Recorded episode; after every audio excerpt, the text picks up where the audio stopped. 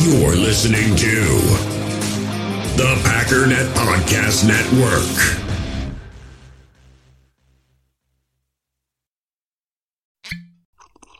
Ah, mmm. The first taste of rare bourbon you finally got your hands on. That's nice. At caskers.com, we make this experience easy. Caskers is a one stop spirit curator with an impressive selection of exclusive, sought after, rare, and household names in the realm of premium spirits and champagne. Discover the top flavors of the year now by going to caskers.com and using code WELCOME10 for $10 off your first purchase. Get $10 off your first purchase with code WELCOME10 at caskers.com. Ah, mmm. The first taste of rare bourbon you finally got your hands on. That's nice. At caskers.com, we make this experience easy. Caskers is a one stop spirit curator with an impressive selection of exclusive, sought after, rare, and household names in the realm of premium spirits and champagne. Discover the top flavors of the year now by going to caskers.com and using code WELCOME10 for $10 off your first purchase. Get $10 off your first purchase with code WELCOME10 at caskers.com.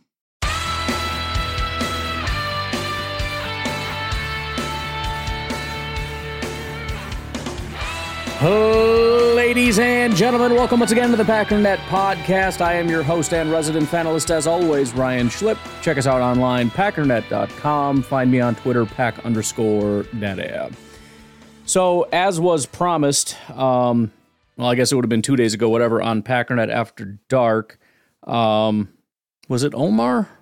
I think it was Omar. Anyways, I had made a promise that I would spend the day which I'm already well behind because I'm stupid and I just always assume like if I just go real fast, I can get through a bunch of stuff. And then I started thinking about it and I thought, you know, if you do the top 10 and you spend 10 minutes on a prospect, that's like an hour.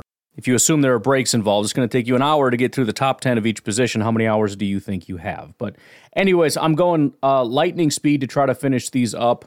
Um, the question that I was asked, it was sort of um, sort of vague ish, I guess in that like who are my top three guys, not necessarily the actual top three.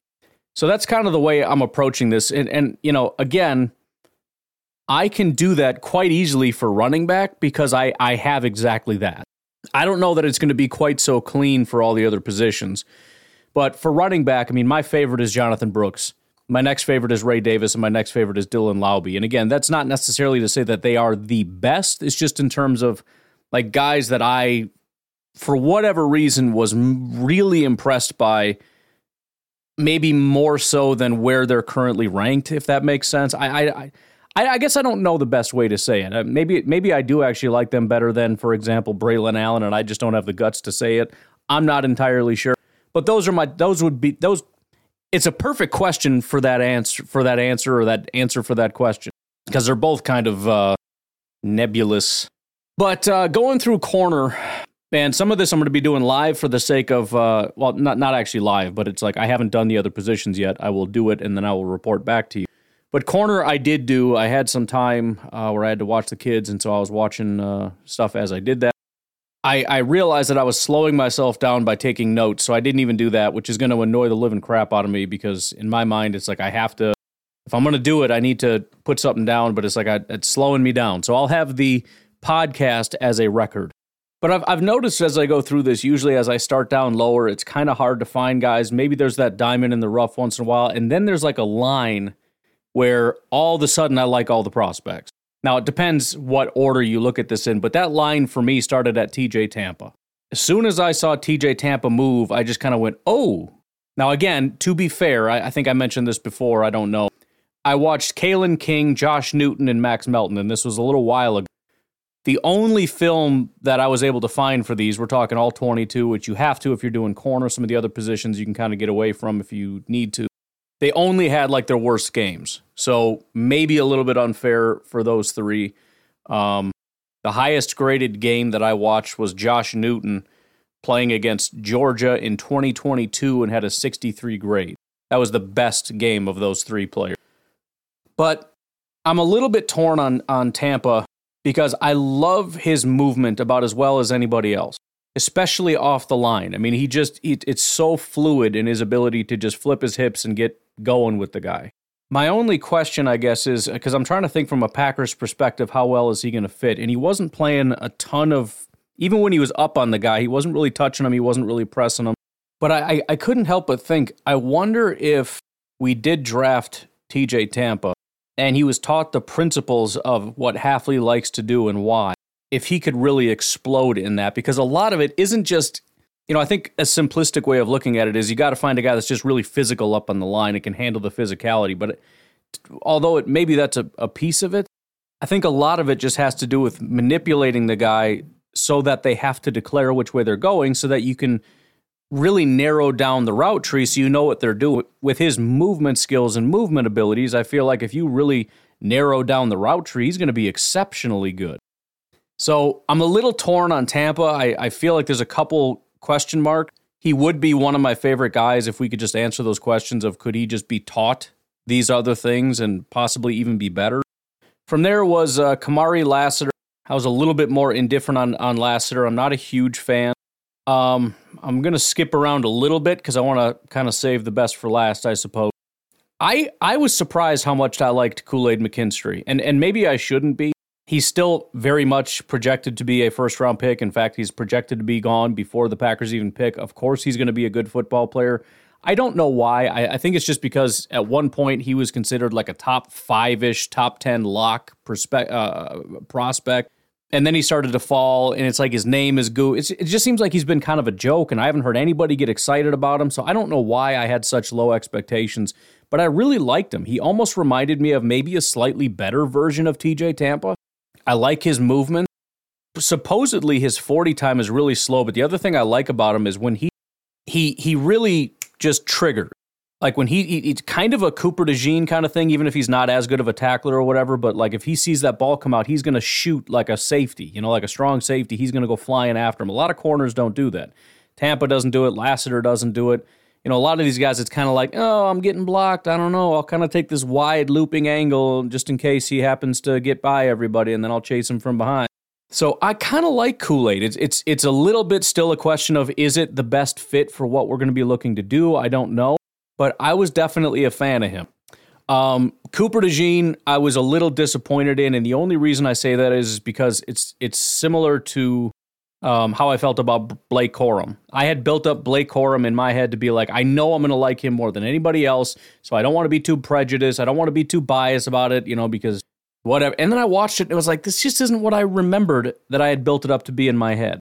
And so I really like Cooper DeJean. I think he would be a good fit for what we're doing. He's a good physical player. He's a he's he's he just he checks all the boxes. I do like him, but it's not to the degree that I thought it was, where it's like I would freaking do anything. Cooper DeJean at all cost has to be, must be, whatever. Um, I would say it's similar for Quinyon Mitchell. The only thing I'd really watch from him were a couple of clips from the Senior Bowl. There's only one game of Quinyon Mitchell, and it was um might even been 2022. I think it was 2022, and it was like his worst game. He was in, graded in like the 50s. It was against I want to say like Ohio State or Alabama or something. I think it was Ohio State. So it was it was kind of a. I actually stopped watching it because it was like this is just giving me a bad opinion of him. So I tried to watch some Senior Bowl stuff, whatever. I'm still of the opinion that he would be a good football player for the Green Bay Packers. I'm going to leave that as sort of an undecided kind of a deal. And uh, Terrion Arnold is very good, but he will be long gone. I'm thinking so. Uh, I, I, think and, and, Nate Wiggins. I don't uh, whatever. I think he's probably. I, th- I think Wiggins, Mitchell, and and Arnold are probably all gone. So honestly, for me, I think if I had to pick three, aside from like the, the mega top guys, guys that maybe we have a shot at, yes, Cooper DeJean is still in there. It's either between Tampa or McKinstry, and that might sound stupid, but if I just had to pick my guy, um, I do like both of them. But I think my actual favorite, and I was I'm kind of upset by this because I thought he was a second round guy, and then I just watched a mock draft where he went at like 18, and I'm like, oh come on, this was going to be my hot take. I really really like this guy, and not only just because of how he plays, what how good of a fit he would be.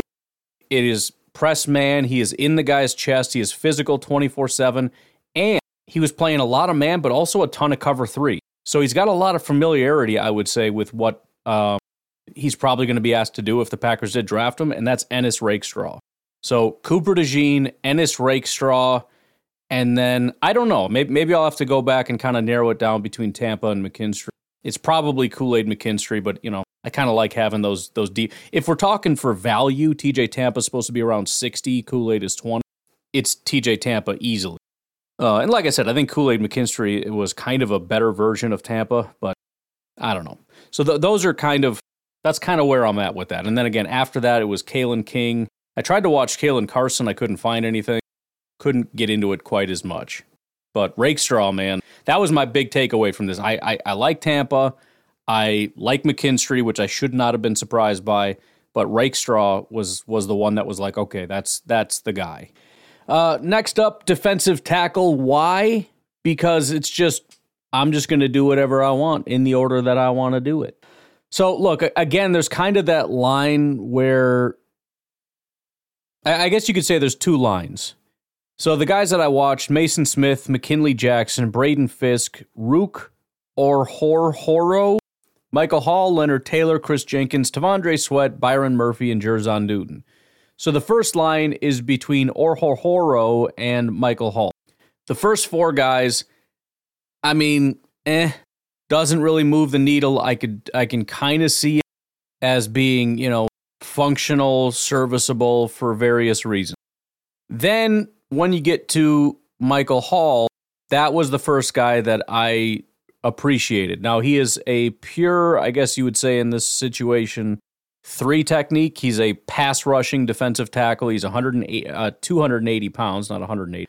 280 pounds, so he's a little bit on the smaller side, but I do like him as a pass rusher. Uh, Leonard Taylor was kind of eh. He was kind of back with the other group, in my opinion. And then Kris Jenkins had a couple of times in there where my ears kind of perked up. Same goes for T'Vondre Sweat. Uh, I like T'Vondre. I don't know that it's going to be a real thing. Probably not at over 260 pounds. I don't think he had quite as much power as I wish he would have. I mean, he's really hard to move and he's strong, but for a guy his size, you would think he could just get inside of somebody and just just fling him straight back, and he kind of didn't do that. But then there's another line, and the next line is for Byron Murphy and Jer'Zhan Newton, and these guys are really good. I think the thing that surprised me, though, as much as I still am a fan of Jer'Zhan Newton, I might like Byron Murphy better. And I watched Jer'Zhan Newton's best game. It was against Wisconsin. Not the whole game. Again, I'm going fast here. But the stuff that I saw Byron Murphy do was kind of insane. Now, it's again, this is another guy that was a second round pick at one point. I, I wish I had done this earlier because then my takes would have been much better. Byron Murphy's at 22, Jer'Zhan Newton's at 19. I'm, I'm guessing Byron Murphy's going to overtake him very shortly. If I had said this a month ago when when Jer'Zhan Newton was, you know, uh, like the 12th best and Byron Murphy was a second round guy, I would have looked like much more of a genius, but or at least accurate.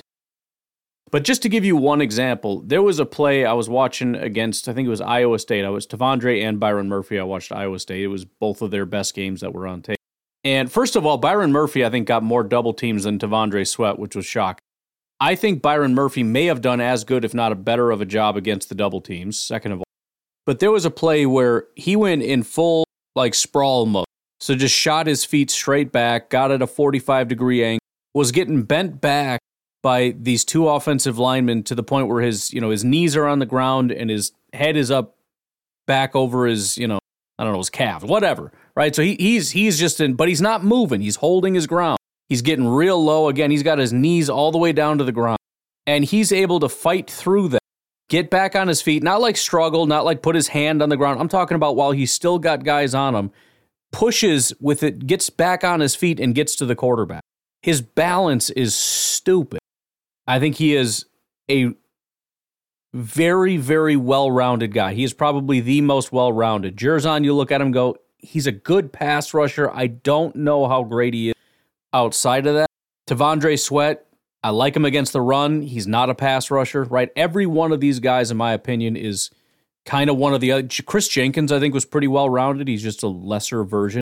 But Byron Murphy is maybe the best pass rusher, if not Jer'Zhan Newton and maybe the best run defender that I watched. It's like if you took Sweat and Jer'Zhan Newton and put them together, it would be Byron Murphy. He's just he's fast, he's te- tenacious, he looks technically um, sound. I mean, some of these guys, you know, McKinley Jackson and stuff, like they're they're kind of big and strong and powerful. Maason Smith, but they just they're just kind of reckless. They're flailing all over the place. There's a lot of unnecessary energy. But I thought like Kris Jenkins and Byron Murphy, I really liked for that. Just sort of get the two hand swipe, you know, hop to the side and then sprint to the quarterback. It was all very clean, precise. But yeah, I, Byron Murphy is my top guy. And I'm kind of glad because PFF had really high grades, and I was like, man, I hope I don't hate him. I am, uh, yeah, I'm, I'm a big fan of Byron Murphy. But I, I honestly, in my mind, it's kind of get Jer'Zhan Newton, Byron Murphy, or eh.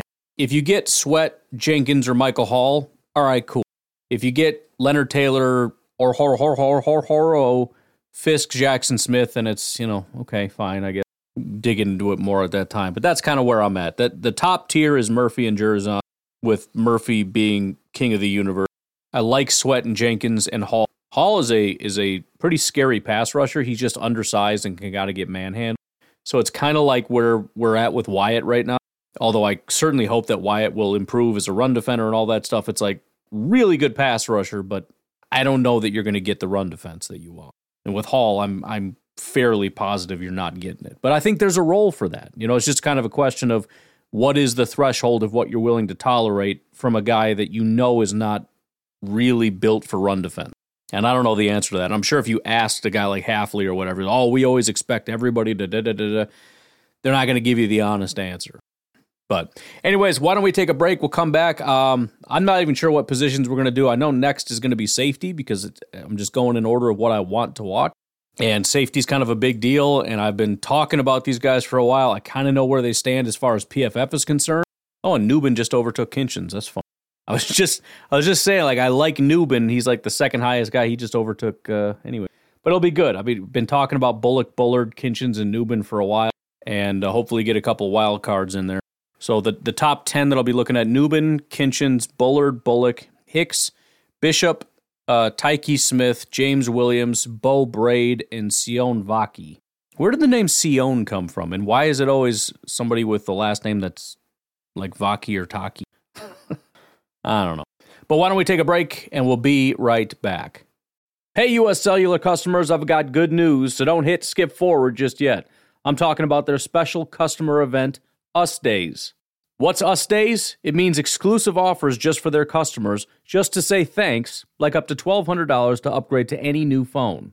No, I didn't just misread that. That's up to $1,200 off. They must really like you. Us Days at US Cellular, exclusive offers just for you, just to say thanks. Right now, US Cellular customers get up to $1,200 to upgrade to any new phone. Terms apply. Ah, mmm. The first taste of rare bourbon you finally got your hands on.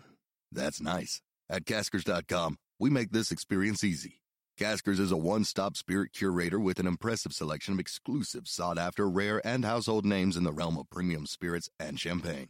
Discover the top flavors of the year now by going to caskers.com and using code WELCOME10 for $10 off your first purchase. Get $10 off your first purchase with code WELCOME10 at caskers.com. Ah, mmm. The first taste of rare bourbon you finally got your hands on. That's nice. At caskers.com, we make this experience easy. Caskers is a one stop spirit curator with an impressive selection of exclusive, sought after, rare, and household names in the realm of premium spirits and champagne. Discover the top flavors of the year now by going to caskers.com and using code WELCOME10 for $10 off your first purchase. Get $10 off your first purchase with code WELCOME10 at caskers.com. All right, day two of the project. I knew this was going to take me forever. Safeties. So here's my view of the safeties. There's nobody that I'm over the moon for. You can convince me of just about any of them, especially since it's really hard to gauge speed. And when I look up projected 40 times, really none of them are elite speed guys. So the testing is going to be a big deal for the safeties. However, there is one safety that I definitely like, and that's Tyler Nubin. He's the only guy I really felt sort of checked all the boxes at least as far as the way that he played. Now, his projected 40 time is a 4 6. That's probably going to be an issue. Oh, he's from St. Charles. But I did like Nubin. Um, again, you, you can probably sell me on anybody, including Kinchin. There's really nobody I watched that I just thought was like terrible. Although pretty much everybody, I kind of just shrugged and went, I don't know that that's like the guy for sure.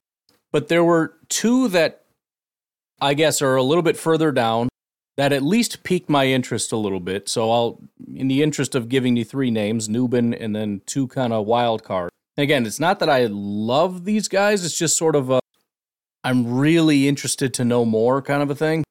Number one is James Williams. That is the safety that played opposite Cam Kinchens. First of all, I couldn't necessarily see a massive difference between the two when they were playing. I, I watched them because obviously I didn't realize it at the time, but any game you're watching, you can watch the two of them. But the thing that's intriguing about James Williams is that he's 6'4, 230. Supposedly going to run a 40 at about a 4.46, so he's got some speed. Um, a little bit disappointed in like how good of a tackler he is based on his size, but I feel like that could be cleaned up. And there are some things on tape where he is a violent human being and he is laying people out. So again, I'm at least intrigued by him because in a group of guys that are kind of just eh, he obviously stands out for his his measurables. The other one, and it's very very weird because of all the guys, um, this one the only game that they had was from 2022, I think. Let me double check that. Um, but it was yeah, it was 2022, and his grade was horrific.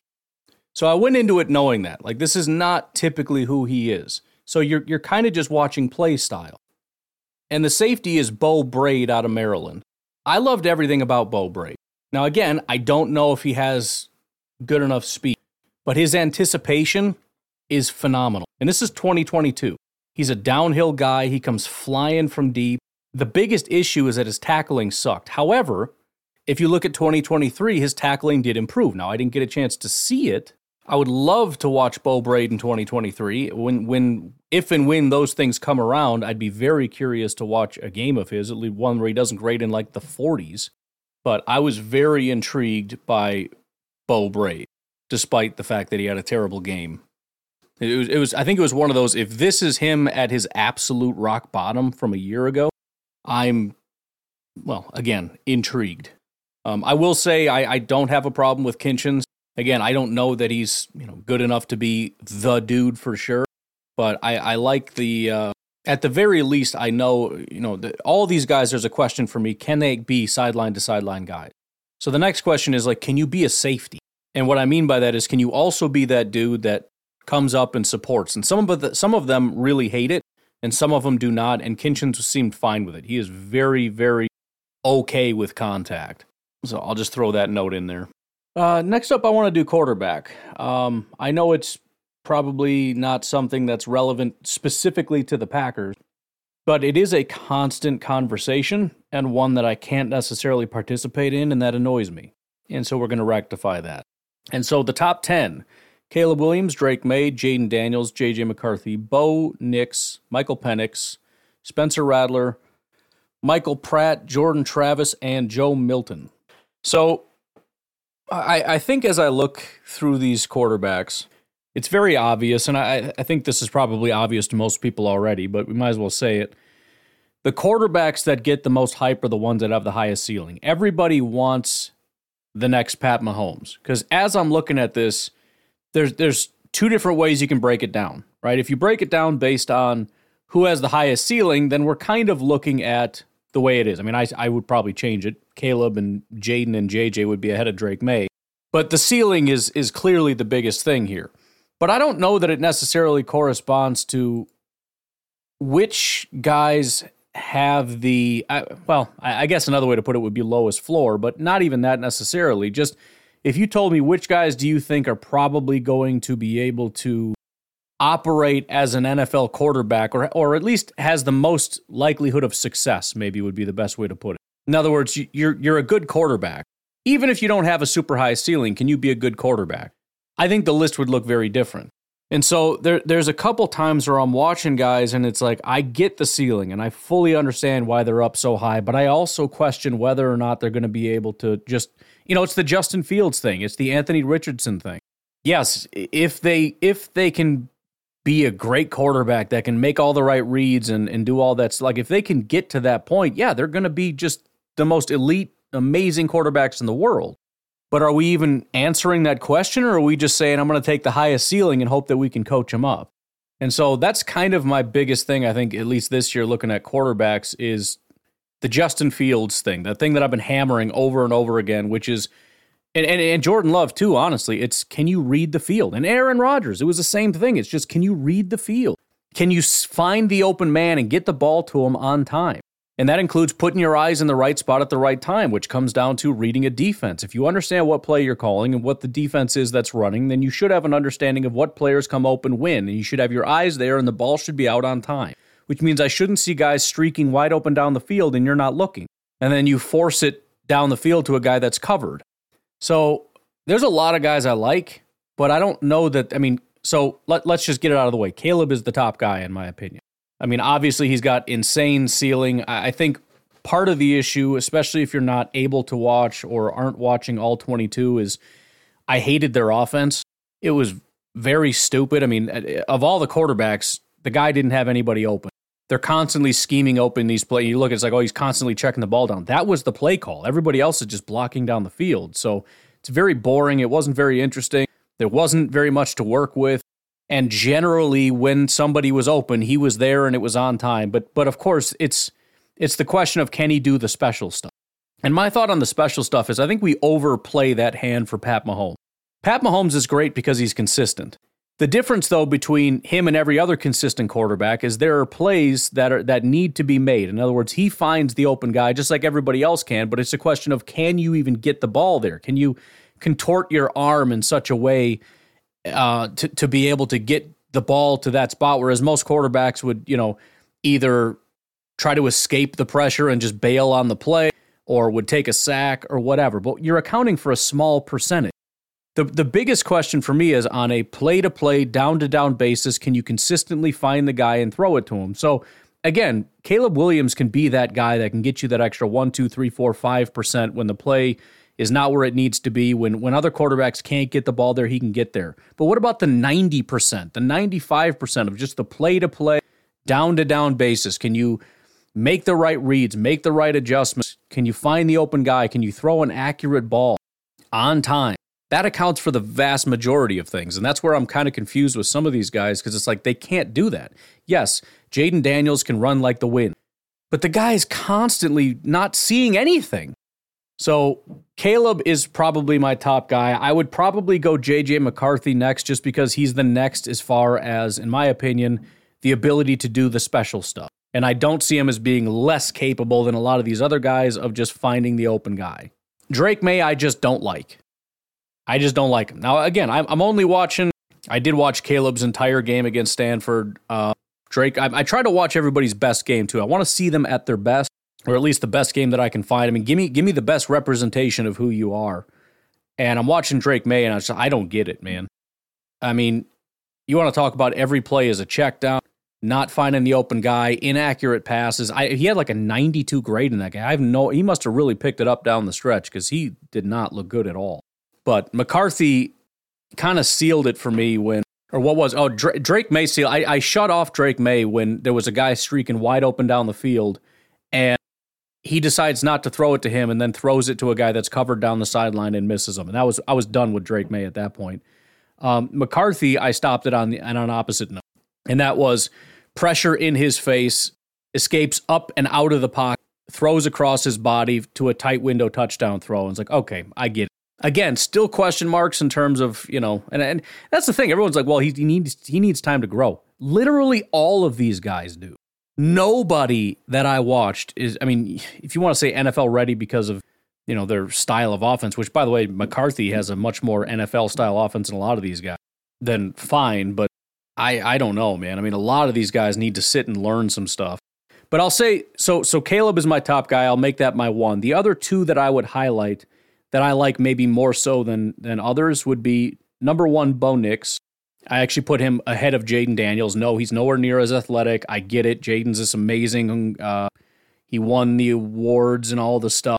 Yes, Daniels has a higher ceiling. Bo Nix was maybe the best I saw of all the quarterbacks in terms of just having his eyes at the right spot, throwing on time, not like a half a second too late, like Jake uh, Jayden Daniels kept doing. It was against Alabama, so you have to be real tight, but it was always a half a second too late, so the ball ended up getting broken up. Bo Nix just seemed to operate the best. So I like Bo Nix. The other one is Michael Pratt out of Tulane. And I know it's a smaller school, and I, I watched him against UCF, which isn't Alabama or whatever, but it's still, I mean, he still faced pressure. He still had to operate the same way because he's dealing with lesser offensive line, lesser wide receivers, etc. So it's it's about the same thing. But again, just very, very proficient at just doing what needs to be done to get to get the ball where it needs to be on time. I thought he was really, really impressive. Um, just kind of rattling through a few others. Joe Milton didn't like. Spencer Rattler didn't like. Michael Penix, I actually put as the next lowest. I was just, I just no way. Um, it's funny because I always confused Bo Nix and Michael Penix. Like I couldn't remember which one. You know, just kind of like eh, I don't, I don't, I don't remember which one I liked more. I think they both grade out really well. I really like Bo, Mick, Bo Nix. I liked Michael Penix mostly because of his PFF grades, but watching him, not at all. Nothing. Never looking the right way. Never throwing on time. Serious like accuracy issue. I mean, accuracy ball placement issue. Just no, thank you. Uh, Jordan Travis, I like from a standpoint of like considering where he's expected to be drafted. I don't mind Jordan Travis as much, but I don't know. I mean, none of these guys I think are superhuman. I mean, Caleb and JJ are superhuman in terms of again, they can kind of do some cool stuff. And, you know, Jayden can run around and whatnot. But it wasn't to the standpoint of like I've never seen anything like that. This is the craziest thing in the world. They're gonna, I'm, we're screwed if the Bears get them, kind of thing. It's just any one of them could be successful, but all of them need work. Anyways, let's take our final break. Uh, what the heck should we do next? Oh, I know. Offensive line. Dur. Probably start with tackle and then do guard and then get out of here. But uh, we'll take a break. We'll be right back. All right, the tackles that I will attempt to watch. Um, there's a lot of them that are graded quite high. If I did the top 100, it would be more than 10, but it's going to be, let's see, Joe Alt, Fashanu, Fuaga, J.C. Latham, Mims, uh, Fautanu, Guyton, Morgan, Suamataia, and Patrick Paul. That's the top 10, and they're all in the top 47. So lots of really good tackles. The next one drops all the way down to 83, so there's a huge gap there. And then from there, Blake Fisher's 104, so another gap there. So 10 guys in the top 40 works out pretty nicely. So I would say for me, for tackle, there are much more clearly defined lines, unlike, for example, safety, where it's like, I don't know, I like him, the rest are kind of eh, maybe. So, first of all, there wasn't enough for Tyler Guyton to be able to really see anything. So I just skipped him for now. I think there was one game in 2022 when he was injured played like six snaps, and I didn't want to go back to 2021, so I just left it. But there's a pile of guys, I mean, and, and they're all in the 40s or better, but it's just kind of like, I don't know. Really lacking in mobility is a big problem for a lot of these guys. And so the first sort of line would have been uh, Suamataia, who I had the lowest, and then Patrick Paul. Then there would be a line, and then Jordan Morgan. Jordan Morgan, I watched against UCLA he at least has some movement ability. So it's like, all right, he can move, he can get to the next level, he can kind of do that stuff. All right, I. Then you've got kind of like the big right tackles, and I have them in a row. You've got Amarius Mims, J.C. Latham, and Troy Fautanu. And Mims is usually the type of guy that I like, just a big, massive human being that can't be moved, but he, he just he doesn't move enough himself. And so you don't even really get to see the power as much because he has a hard time moving and getting himself into the right position to actually blast a guy. So I just I would not trust him at all. JC Latham was significantly better, but he still really struggled with speed. Speed to the outside, speed to the inside, just the ability to kind of adjust to that. And then Fautanu was just oh wait, I'm confusing Fautanu and Fuaga. Fuaga, who I have ahead of Fautanu, is the other right guard, and he's sort of the upgrade over Latham in my opinion. Uh, still wasn't massively like head over heels for the guy, but it's very obvious to see because he's he's like Latham. He's a big, massive, strong right tackle, but he he looks really fast. He's able to move that big frame around. So uh, again, it, it wasn't perfect, but you could see why, from a toolsy standpoint, you would really like Fuaga. Maybe even more so than just about anybody else. Um, who I had below Fuaga, I also really, really liked. Just because he kind of is like the first guy that checked all of the boxes, even if each check was more of a B. I really liked him. And then then you got a line and it's Fashanu and Joe Alt. And this is where you get just sort of the undeniable, unmovable kind of thing. And that's that's Fashanu in particular. As a pass blocker, the guy he just doesn't move. I mean, you see people with as much power as they can try to get inside of his chest, and it's like, okay, cool. Just running into a brick wall. Um, he's built just ridiculously. The the only question about Fashanu is, you know, he doesn't move. I mean, he, he moves in a in a from a tackle standpoint, he moves pretty well, but in terms like okay, getting out in space, getting up to the next level type stuff, he's he's a little bit clunky. And that's why I put Joe Alt ahead. Now, Joe Alt maybe isn't as good of a pass blocker, but he's a very good pass blocker. And he's got real good movement. And he's still a massive. He, he looks tiny. I mean, from a like his frame looks small, but it's because he's six foot eight. And so all that weight, which he has a lot of, gets distributed to the point where he looks like he might be kind of a small. Like if he was six foot four, he'd be 290 pounds. But he's a big dude. He's a strong guy. He moves real well. He's almost like maybe just a slightly better version of Fuaga and on the left side. But I, I, I would draw the line with the first four as far as the guys that I'd be really excited about. Joe Alt, Fashanu, Fuaga, and Fautanu. Uh, JC Latham is fine. Be pretty pretty good with that, but I, I just you know, again, he seems a little bit too slow. And I especially think the Packers are not going to be interested in that. Yeah, you might be getting sort of the mauler, but I just would worry that you'd have kind of like a Billy Turner kind of a deal where guys just constantly are beating him with stunts and twists and things, and it would just annoy the living crap out of us. All right. And then finally, we'll do interior offensive line. We've got Jackson Powers Johnson, Graham Barton, Zach Frazier, Cooper Beebe, Christian Haynes, Cedric Van Pran, Dominic Puny, Christian Mahogany, Zak Zinter, and uh, maybe Beaux Limmer. I don't know. It was perfectly inside the top 100 with the top nine. Let's just do nine. Let's do Zach Zinter. I'm I'm tired. I'm I'm kind of burned out. We'll do nine. All right, finally, interior offensive line. And this one definitely gets into more murky territory, similar to safety, where it's like they're all fine. And they are, because one of the things about interior offensive line is they just don't move very much. They very rarely lose in pass blocking. and run blocking, very rarely do you take a guy and just shove him straight across the field. So it's a matter of, you know, inches. Are you able to slightly turn the guy and leave a little bit of a path? And even, even then, it's such a mess because you got your center blasting into you, you got the tackle hitting you from the other side, you got multiple. It's just a pile, and it's hard to differentiate. Like, well, I mean, you did as good as you could have done, I guess. I don't know. Um, with that said, I didn't get through a ton. I only did the nine, and then uh, several of them didn't have either any tape or nothing since 2021, and I didn't want to go back that far. There were a few 2022s that I did do. But I will say, as far as looking for the three, the top three are probably my favorite three, which would be Jackson Powers Johnson, Graham Barton, and Zach Frazier. However, some kind of unique thoughts on that. First of all, Graham Barton's very hard to tell because he plays tackle. He might be the best of the group, but it's really hard to tell. I mean, he he he did a phenomenal job of you know using his strength to be able to stonewall guys and you but you assume when you move to the inside you're going against bigger guys. Can he do it to them too? Uh, the athleticism should certainly be there because he's a pretty athletic tackle as it is. So i mean he could end up being a phenomenal guard but i don't know. So i, I kind of just put him third based on i'm not sure. I put jackson powers johnson second and that too was kind of partially based on I don't know. And that's because, you know, he's like a lot of these guys that are really powerful, and he is extremely powerful. But I, I wonder, especially at center, you got to be able to move.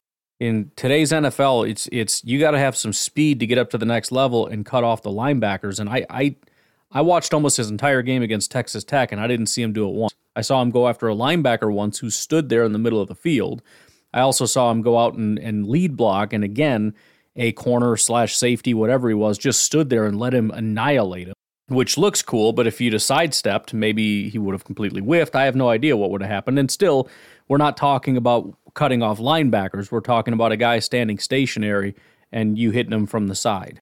So I don't know. If he can do it, sure, maybe he's the top guy. I think my favorite in terms of what a 2023 center looks like is Zach Frazier out of uh, out of uh, West Virginia. The game I watched was Baylor. He's a little bit smaller, but a lot of centers are. So he's not this big, massive, beefy guy like Jackson Powers Johnson. But he held his own as well as anybody else. And again, pass blocking, I mean, it's kind of a wash because centers, especially, very rarely give up any pressures. So you look at Jackson Powers Johnson, it's like, oh man, he's he's unmoved as a pass blocker. Well, so is every other center.